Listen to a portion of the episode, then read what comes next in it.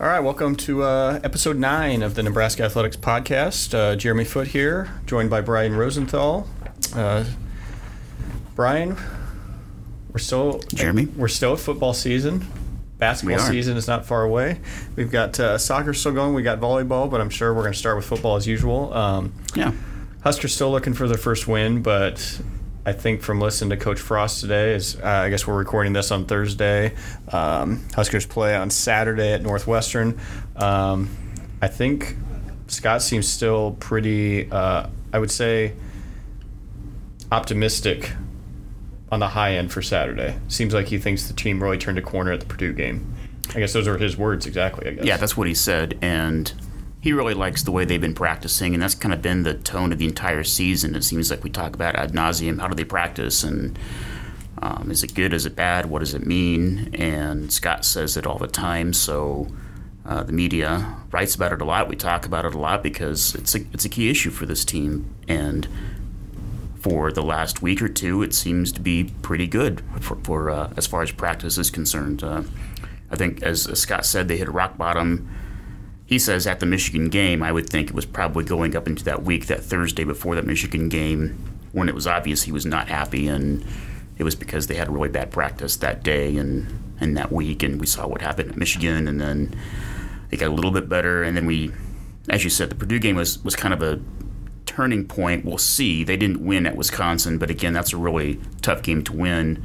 Uh, this week will be two, but you get the sense that they're they're right there. They're they're getting close. You get the sense that just a couple of things go right. If you eliminate a couple more mistakes, and I think they did a better job of that at Wisconsin. Still not clean, but I think if they can get a couple of breaks to go their way, gets get some some, some momentum, and eliminate the mistakes. I, I, I do. I think they're really really close, and, and maybe it happens this weekend. We'll see.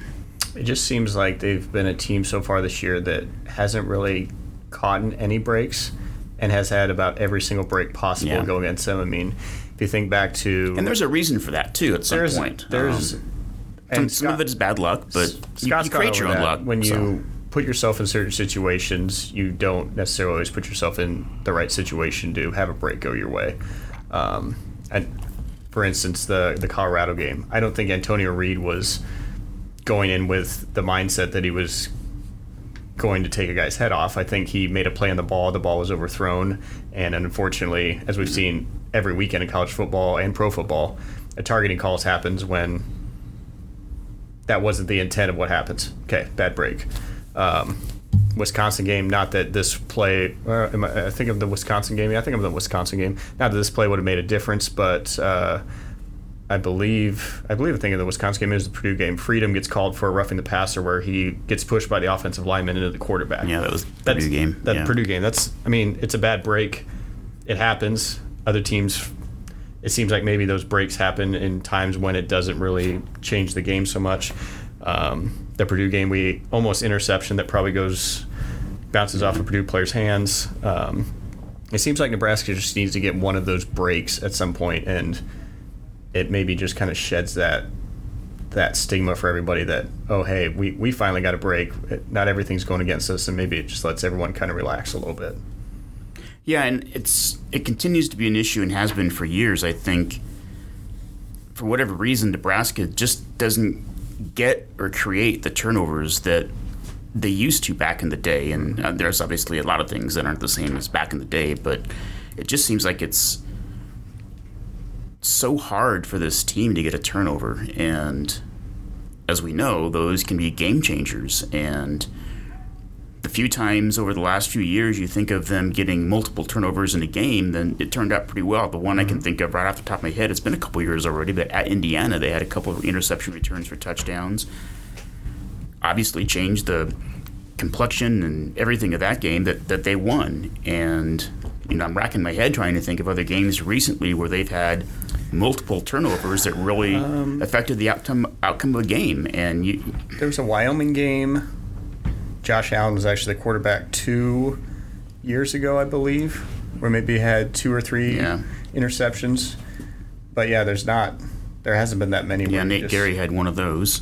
yeah and yeah, it just it's it's mind-boggling, really. And especially because this defensive staff, going back to Central Florida, that's they preach it. They they thrive on it. They that's that's how Central Florida had so much success last season. The last two seasons was by forcing, creating turnovers, and you know it's it's not like it's not been a point of emphasis, but you know some of that is luck too. But mm-hmm. again, sometimes you create your own luck. So I I, I just like to see them defensively get the ball in better field position for the offense, and one way to do that is to you know, get your helmet on the ball or deflect a pass that's caught by a teammate defensively or just flat out catch it off the, you know, at the point of attack or whatever. But it, it, it just seems like that if they could get a couple of turnovers and get momentum going their way, you know, that could be a game changer too for them. Seems like one thing is, uh, I think Coach Frost has brought this up multiple times, is guys realizing that things they do in practice do have a relation to games. So I think earlier in the year Yeah. they had the two fumbles against Colorado, and then Coach Frost brought up the next the next week about, hey, we focus on this every day, but I don't think it got in the guy's head until it happened in a game, and then they realized, okay, this is why we're doing this in practice. And I know he brought up after the Purdue game uh, a defensive. Um, thing that they do in practice with tip drill, and it's like uh, maybe the guys were always, eh, why are we doing this? And then you see in a game that, oh, you know, a little locked in on this. Maybe we create an interception. Not that it happens every single time, because like you said, a lot of that is luck. But it seems like I know he's brought it before that until guys seem to see things in games and how it affects them, then they're not. Then they're realizing how important some of these things are in practice, and hopefully that'll that'll have an impact moving forward. Yeah. Um, so. It, the Nebraska Northwestern series, it's been an interesting one. It seems like it's been dominated by the road team for quite a bit. I guess what is you you've been in you've been at quite a few of these games. Yeah, the only the only time the home team has won in this series since Nebraska's joined the Big Ten is the Jordan Westerkamp mm-hmm. Hail Mary catch Yep. it, in Lincoln, and obviously that should have been a loss. But and then we'd be talking about the home team has never won in the series. That's kind of awkward when you Yes. stop to think about it. But you know, for Nebraska at Northwestern, I can kind of see it because the crowd is half red and mm-hmm. it's not like a regular road game, and I can kind of see Nebraska having an edge at Northwestern. The, the the surprise, I guess, is why Northwestern has had so much success in Lincoln, and but then again, a lot of teams have recently. But this is going back before Nebraska was having such a hard time losing at home, though. That you know, Northwestern came here that first year and won, and and for whatever reason, just in general, Northwestern, not just this year, but in, in previous years, to me, just seems like a team that thrives on going on the road in big stadiums and pulling upsets and winning when they're not supposed to, and I, I think they thrive off the environment sometimes of going on the road, and some teams are just like that. You know, we've talked about the the volleyball team here that likes to go on the road, and sometimes we think they perform better in road games or road matches than at home. So some teams are are like that, and I think Northwestern football is one of them. But we'll see this weekend. It's homecoming for Northwestern. They've not won a home game yet. They're 0 3. Um, they've won their only two games on the road. One of them at ranked Michigan State. Uh, again, it'll be a huge Nebraska crowd. Uh, Nebraska fans, well, first of all, there's a huge alumni base in Chicago. Second of all, the is a great and easy and fun destination for a lot of Nebraskans who travel. So, and it's an easy ticket to get to. So, uh, expect a big crowd, and we'll see if Nebraska can continue that trend of the of the visiting team winning in this series.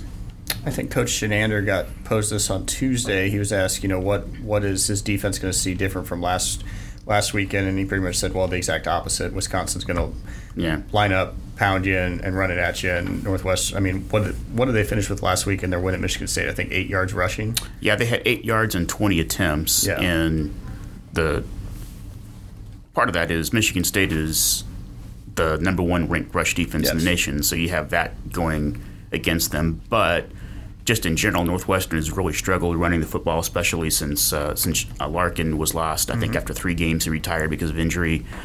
Uh, so they were doing okay rushing the football with him, and without him, it's just taken a real nosedive. Um, what are the uh, yeah, they're last in the Big Ten at 2.4 yards attempt and and 77.4 yards a game. So uh, the numbers, you know, speak for themselves. Scott Frost is not convinced they're one-dimensional, but they're pretty dang close. And um, I believe that uh, Pat Fitzgerald, the Northwestern coach, probably said it best um, when asked about the rushing attack, he says it's painfully obvious we kind of suck at it right now. So at least he calls it like he sees it, and he does. He does. Uh, not just there, but a lot of times with this team, he's one of those coaches that will, will lay it out and tell it like it is, and uh, and it's the truth. They're having struggling, or they're struggling right now running the football. So if they are one dimensional, Nebraska's got to make sure to lock down and stop the passing game, and Northwestern's pretty good at it. I was talking with a media member yesterday while we were waiting for Coach Walters to come up, and we were talking about the offense, and we were discussing, you know, what were the keys for Nebraska to win on Saturday, and it's it's kind of strange because if you look at just on paper, they're putting up we're putting up you know over 500 yards of offense, but it's not resulting in mm-hmm. in victories, and it's like well, if you look at us on third down, we're not real great on third down, but is that because and Coach Walters and Coach Frost will discuss it. A lot of our third downs have not been manageable because of penalties, other things like that. So, seems like the and are you racking up in some of those yards in the second half when the defense is adjusting and not playing as aggressive, playing more of a prevent style? So I guess what would be your keys for Saturday? I think mine would be, well, and for the rest of the season, be more manageable on third down, converting yeah. those.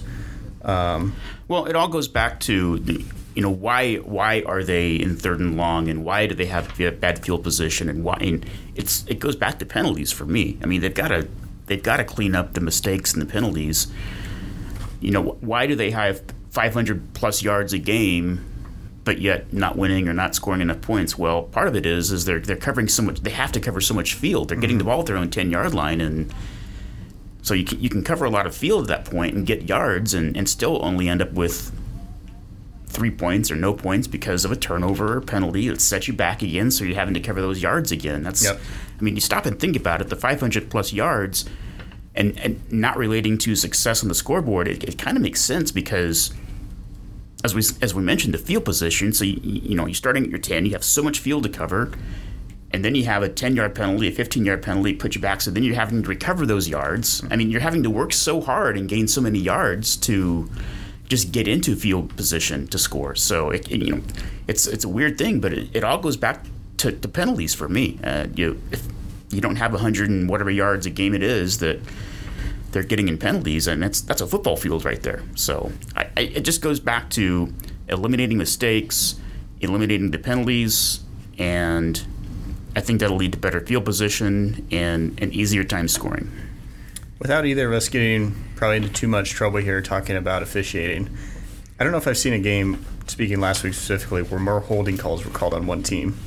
Mm-hmm. is that all we're going to say? We're just going to say mm it. Well, it's it is what it is. It is what it is. That's.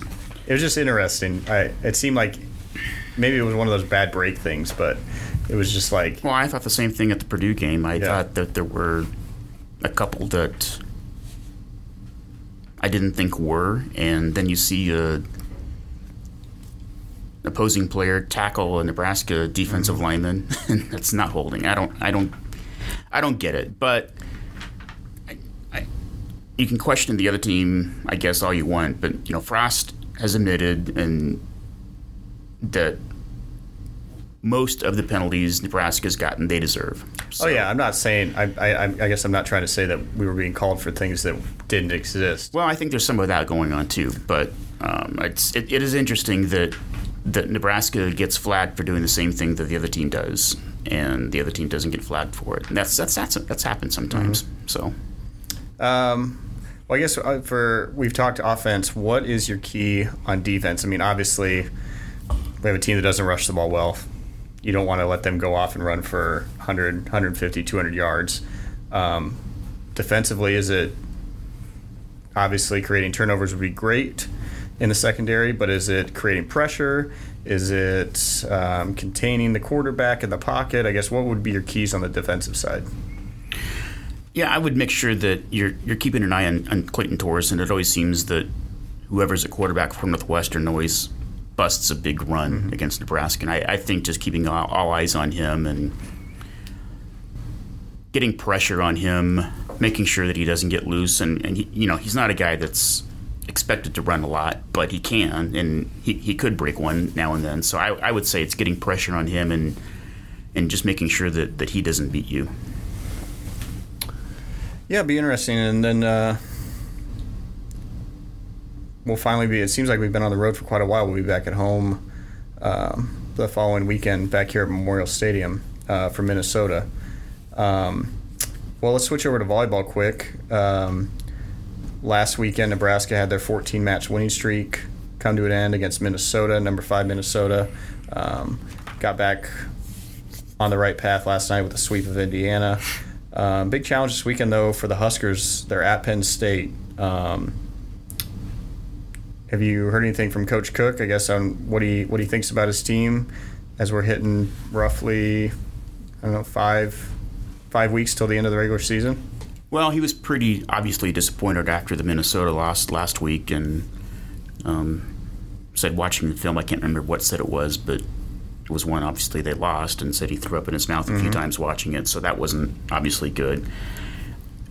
And just watching them for whatever reason, and they had some problems with this last year too, but this year it seems a little bit more just the problems with the second set. And even last night against Indiana, they had 17 to 9. Easily wins the first game, which they've done that. Mm-hmm. And then for whatever reason, last week at home against Iowa, Iowa wins the second set. Um, that's the first time that Iowa's won a set against Nebraska um, since 1987, I think. It was like a string of 19 matches that Nebraska had swept Iowa. And then Indiana last night, again, it had 17 9. Indiana comes back to tie it, and then I think it they go extra. It goes 30 to 28. Yeah. So, um, you know, have to work extra hard for that. And then it seems like they regroup themselves and, and they're fine. and then they dominated the third set. But against good teams like Minnesota, you can't you can't let that momentum go. Mm-hmm. So, and I don't know that Coach Cook has necessarily talked a lot about it, but that's just me watching. It's, it seems like the second set they've had really uh, a difficult time trying to maintain momentum from this first game and. uh, And against good teams like Penn State, it'll be obviously a tough road environment for Nebraska, but again, a team that thrives on the road in these big matches. So we'll see what happens. But that's uh, that's a that's a thing for Nebraska with me right now is you know maintaining momentum and winning that second set. I think a lot of people forget how young this team is. I mean, you have Mikaela Yeah. Foecke and um, Kenzie Maloney, Brooke Smith that are all seniors. Um, but then pretty much everybody else that contributes is a sophomore or freshman. Yeah, you have a freshman setter. A freshman Right center, there. Lexi Sun's a sophomore, Callie Schwarzenbach's a freshman, Jazz Sweet's a sophomore, Lauren Stivrins is a sophomore. Um, Yeah, we go back to the number one ranking at the beginning of the season, and we questioned then because the team lost four starters and they're ranked number one. So, but they're fifteen and two, yep. and you know still in line to win a Big Ten title. Right now they're not in first place, but long Yeah, season to go. Long season to go. So, roughly two weeks is going to be a real kind of setup point for them. I would say. I mean, I think it's given that they're going to make the NCAA tournament, but probably where they slide at and maybe being a top four or top eight seed because you're at Penn State this Saturday.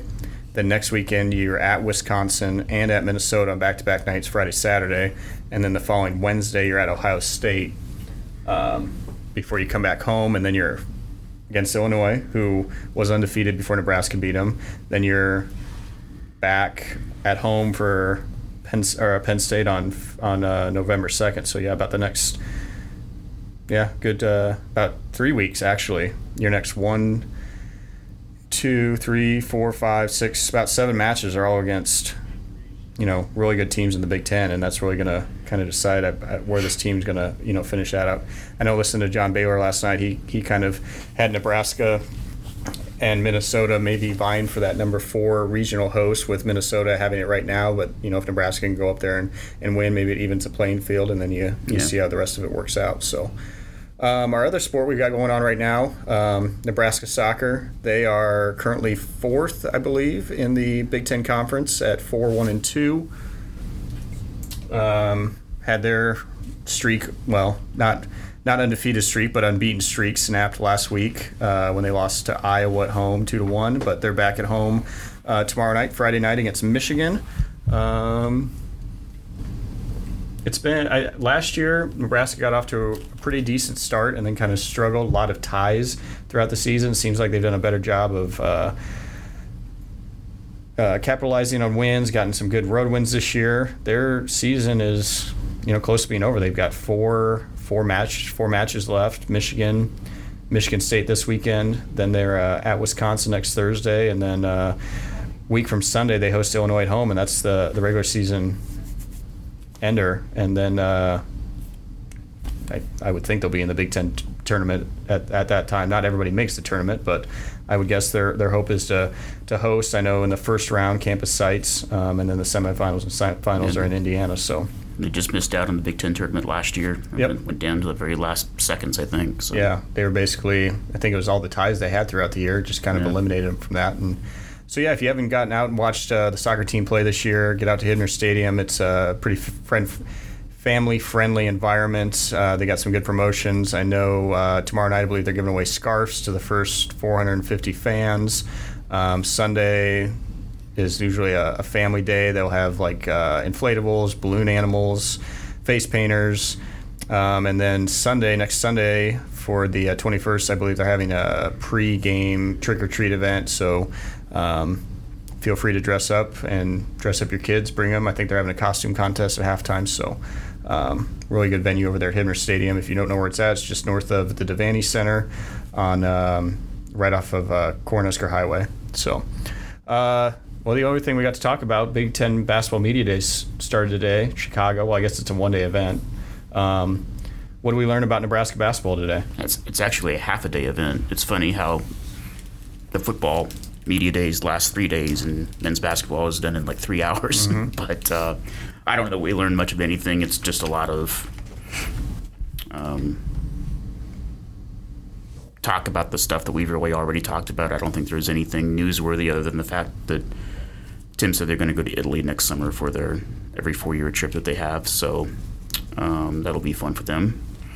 But Well, we I think a lot of coaches across the league today voiced their opinion on how good they think Nebraska really is, and I don't think it's just coach speak. I think they were sincere on that, and um, we'll have to read some more stories as they come out from Chicago, specifically what some of the coaches said. But in listening to some of the questions up front, uh, they were uh, very few and far between. so it wasn't a lot of activity on the main stage from what I saw uh, watching a few of them this morning. But a lot more information comes out in the roundtables and stuff like that. Obviously, I wasn't there, so I can't exactly say what went on, what went on with roundtables. But in following tweets and reading stories and watching BTN today, uh, not a whole lot of uh, huge information came out, but again, I think the, the talk about Nebraska from other Big Ten coaches and players will be interesting to read about as they come out. I know there were some coaches that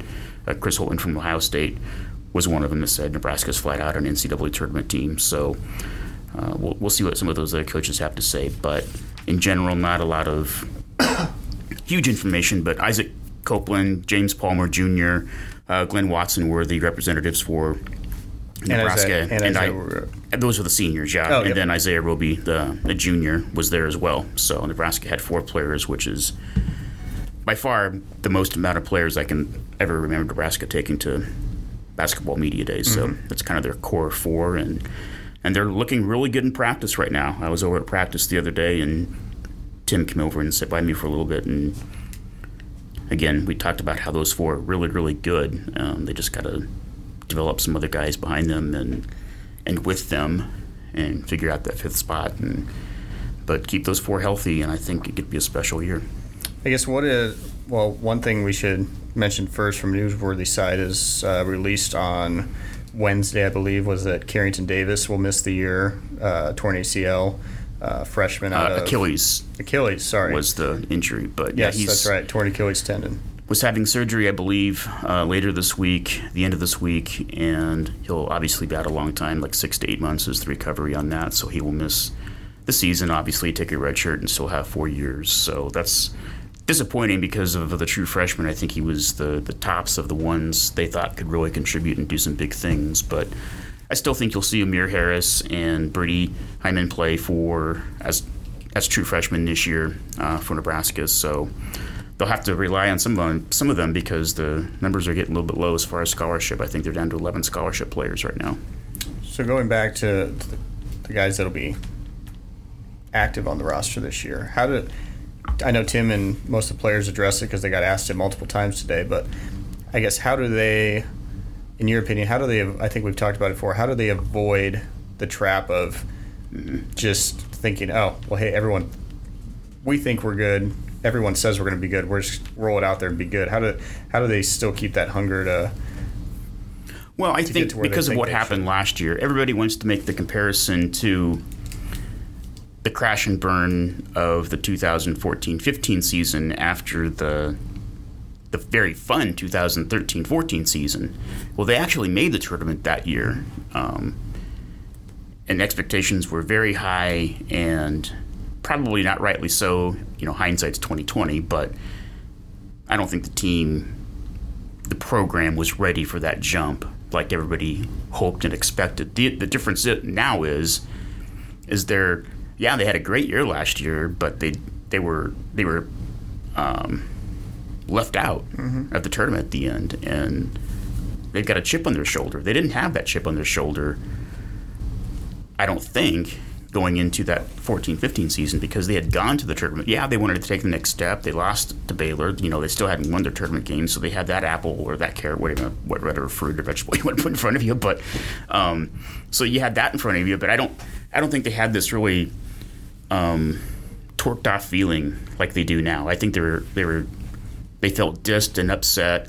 And even though that a lot of people were giving them ups and pats in the back and say they're going to be very good. I still think that they know they can't take that to heart and they really have something to prove. Plus, I think it's a far, far more mature team and a more complete team and program than what it was four years ago when they were, you know, faced with the same situation. Well, before we head out, I guess what you got anything to, to pitch? What are you what are you working on right now, and what can people expect to be seeing on Huskers.com moving forward? Well, I find out I'll be writing the story about the Northwestern football game, so you can read about that for sure on on Sunday um, or Saturday after the game, I guess, because it's an early early game. I'm still uh, working on something next week. We'll have uh, Aaron Taylor being inducted into the uh, College Football Hall of Fame in December, and they will be recognizing him before the Minnesota game next week. So. Um, Already wrote a program story on him, but we'll update that for the website sometime next week. And I'll probably update with a hoop story. Um, and we didn't talk about this too, but I wanted to do something on Cam Jurgens, the freshman who's making the move to offensive guard and center from tight end and whatever other positions that he could play, the true freshman from Beatrice for football. So, and he's also out for a month right now with a broken bone in his foot. So that might delay that story a little bit, but um, it's interesting to hear some of the coaches talk about how great of a center that he could be. So probably to be doing a, a story on that as well. I guess that's one of the speaking to that specifically. One of the positives we can look back from when our conversation with Jamie Vaughn earlier in the year about the redshirt rule is you have a guy that maybe comes into camp Yeah, at one position you said, hey, this guy really needs to switch to this. Well, you're not going to want to throw him out there at the beginning of the season in that new position. You can work with him throughout the year, and then maybe the last couple of games, you can toss him out there and see what he has. Mm-hmm. Um, and he's without- hurt too, so yeah, you're not hurt right now. Yeah, But you know, possibly, like you said, he's out for a month. Maybe the last couple of games of the year, you have opportunity to, to get him in there on the offensive line, get him some reps, game opportunities. So next season's not the first time he's ever, you know, getting on the field. Um, well, we're almost getting close to the start of college basketball season. Is this, is this your favorite time of the year, Brian? I know you're not an NBA guy, but I, gue- I guess I don't know. I, I know you're a big avid baseball fan. Um, yeah, yeah. I like whatever's in season. Uh, Okay. I mean, I'm, I'm always been a, I've always been like a seasonal sports guy. So whatever upcoming season there is, and you know what's in front of me at that time, I, I really get into. Um, obviously, I'm usually still focused on football when basketball starts, and you know this year with the with the basketball team having such high expectations and stuff, we'll probably be keeping a closer eye on them earlier than normal. And by that I mean this is the earliest season opener they've ever had. I think it's November sixth. They've never started a season that early. So, and there's still lots of football to be played after that. You know, at least two or three games. So, so be a, a little bit of the crossover there. But I'll be. I'll be re- uh, you know really ready to go for basketball this year. I'm really looking forward to that, and and then springtime baseball comes around. I like that too. So whatever whatever the season is in front of me, I, I always really enjoy. Well, we're down to four teams in Major League Baseball, if you had to pick, who's who's your World Series picks right now? Oh, I I think Boston. I think they'll steamroll. You think Boston's going to steamroll Houston? Okay. Yeah, and then. Who, who do you got on the NL side then? Well, we just said Houston, so Oh, I'm sorry. I'm I'm I'm uh no no no. yeah. In the in the in the playoff, are you talking in the AL? yeah yeah. So AL. Yeah, got steamroll Houston. Yeah, Yeah. I was saying sorry. NL side. Who Oh, I'm got? sorry. Um, Dodgers. Okay. Well, I'm sure MLB Major League Baseball would love that from a rating standpoint. You- I'm sure they would. Yeah. I've got a somewhat pull for the for the Brewers. Former IMG, former I, Oh, I hope they do, but I don't think they will. Contact uh, Blaine Grindle works on the Bra- Brewers Radio Network, and also I'm just not a fan of the Dodgers. I feel like they're the Yankees of the West Coast now. Just Maybe that's Corey, what Se- Boston can Cor- use for Corey, motivation. Corey Seager goes down, and they just go get Manny Machado. So oh, there you go. um, I guess I'll pull for the. I feel like you should like the Brewers. They're, Oh, I- they're I- somewhat yeah, want them to. They're like a they're like a royal. Yeah, like oh a yeah, they've got story. lots of Royals, and they're a great story. I, I would love to see them. I you'd ask my prediction. This so is true. Your prediction, Dodgers probably. yeah, but, I think that's uh, probably the safer bet, and I think Boston will probably steamroll everybody. But I, I, don't, I don't know if I can see Boston steamrolling so the Astros. I can see the Dodgers steamrolling the Brewers. I hope not, but um, well, we'll keep on track with that. Uh, we'll be back with you next week. As always, check out Huskers.com. Follow Brian on Twitter, GBR Rosenthal. Um, and yeah, we'll be talking more football. Hopefully, we'll be discussing a Husker win next week, and then we'll be looking forward to uh, Minnesota back here in Lincoln. So until then, go Big Red.